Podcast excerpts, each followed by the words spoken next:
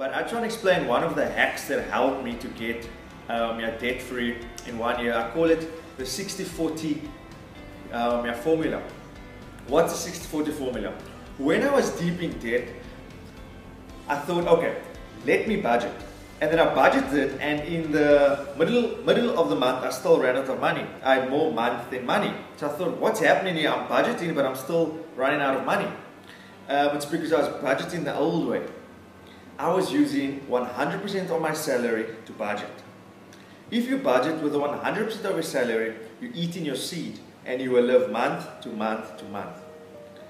And then people said, okay, Uh, pay yourself um, yeah, ten percent every month, and you budget with a ninety percent. You'll be fine. You won't be fine. You'll be broke. Then people said, okay, lift the twenty percent, lift the ten percent to um, yeah, twenty percent, and um, invest the twenty percent, live off the eighty, you'll be fine. You won't be fine. You'll be broke.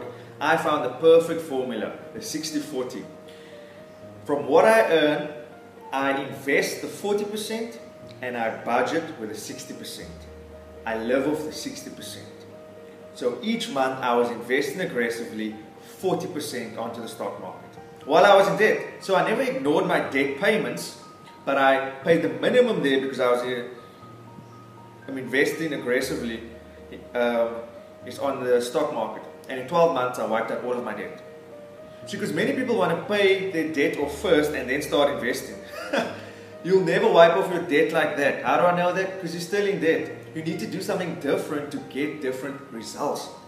So when I tell people I wiped off all my um, yeah, debt in twelve months, it's, be it's because I reduced, my, I reduced my lifestyle. I had a simplistic lifestyle.